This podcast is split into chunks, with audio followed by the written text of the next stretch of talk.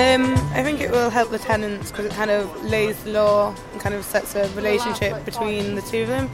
So it's kind of everyone knows where they stand with this, but at the moment it's kind of blurred lines, I guess. Yeah, I think it should help as sort of someone who used to rent, unfortunately not anymore. I think it's important that tenants are protected by something, and I think this definitely seems to have aspects on there which don't seem to be covered off in general letting agreements. I think it's important that aspects are looked into, and health and safety is on here, which seems to be the case, and I think security is a massive one, as I think that some of the places I've lived in don't really have those sorts of things covered. I think the main thing that you're not covered by is when you at the end of agreement move out, and I think uh, it's important that sort of tenants are protected when they move out of the property and get sort of deposits back because I think a lot of the time, sort of general wear and tear, they say it's covered, but you often move out of a place and you get a, massive lump taken out of your deposit, and then when you want to move into your next place, you find you can't afford it because you haven't got all your deposit back. So yeah, hopefully this will help. This is Jasmine from Ujima 98 FM, and I'm joined here by Stuart from Acorn. I just wanted to catch up with you because last Tuesday you guys were down at at, Bristol? Yeah, so we had uh, we had about 40, 50 people, uh, members down there last week. And that was a cabinet meeting that was voting on whether to finally fully endorse the ethical lettings charter we've put together. So the rally was in support of that vote, and luckily that vote went went correctly. Um,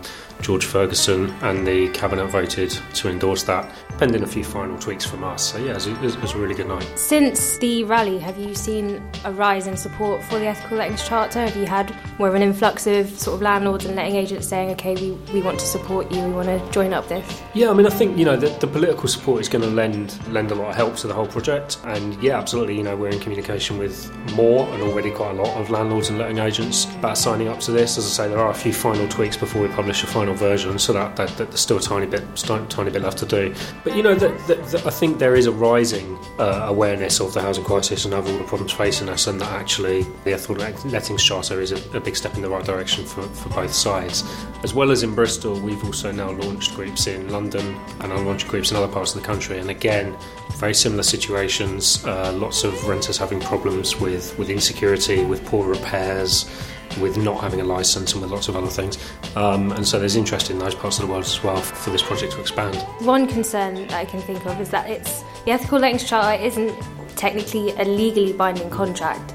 What will you guys be doing to enforce it? So it, it, needs to work in a number of ways. So obviously, as well as the political support that we've already gained from the council, we're continuing to organise renters and, and, bring more renters volunteering into our organisation. And that, that volunteering will take the form of both campaigning and negotiating with letting agents and landlords to sign up in the first place. It'll also will be training volunteers to do some monitoring and compliance work. So there are some, I suppose, conditions of people uh, letting agents signing up to the charter, which will allow us to monitor it. And that's for their benefit as much as ours, because again, if they get that accreditation, it needs to be known publicly that that really means something and that it will really bring customers to them.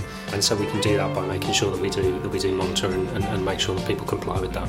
Now that George Ferguson has put his support behind it, what is the next step from here? Next step for us, particularly here in Bristol, over the next three months leading up to Christmas, we're going to be uh, running a series of events and activities to get more volunteers involved, and we will be working with those volunteers then to set up campaigns to move some of the bigger letting agents, hopefully, to come and talk to us and hopefully to sign up and, uh, and, and, and, commit to those standards. So hopefully we'll, we'll see sign ups begin to happen seriously in the new year. Well, good luck for the future. Thanks for having us on. Thank you.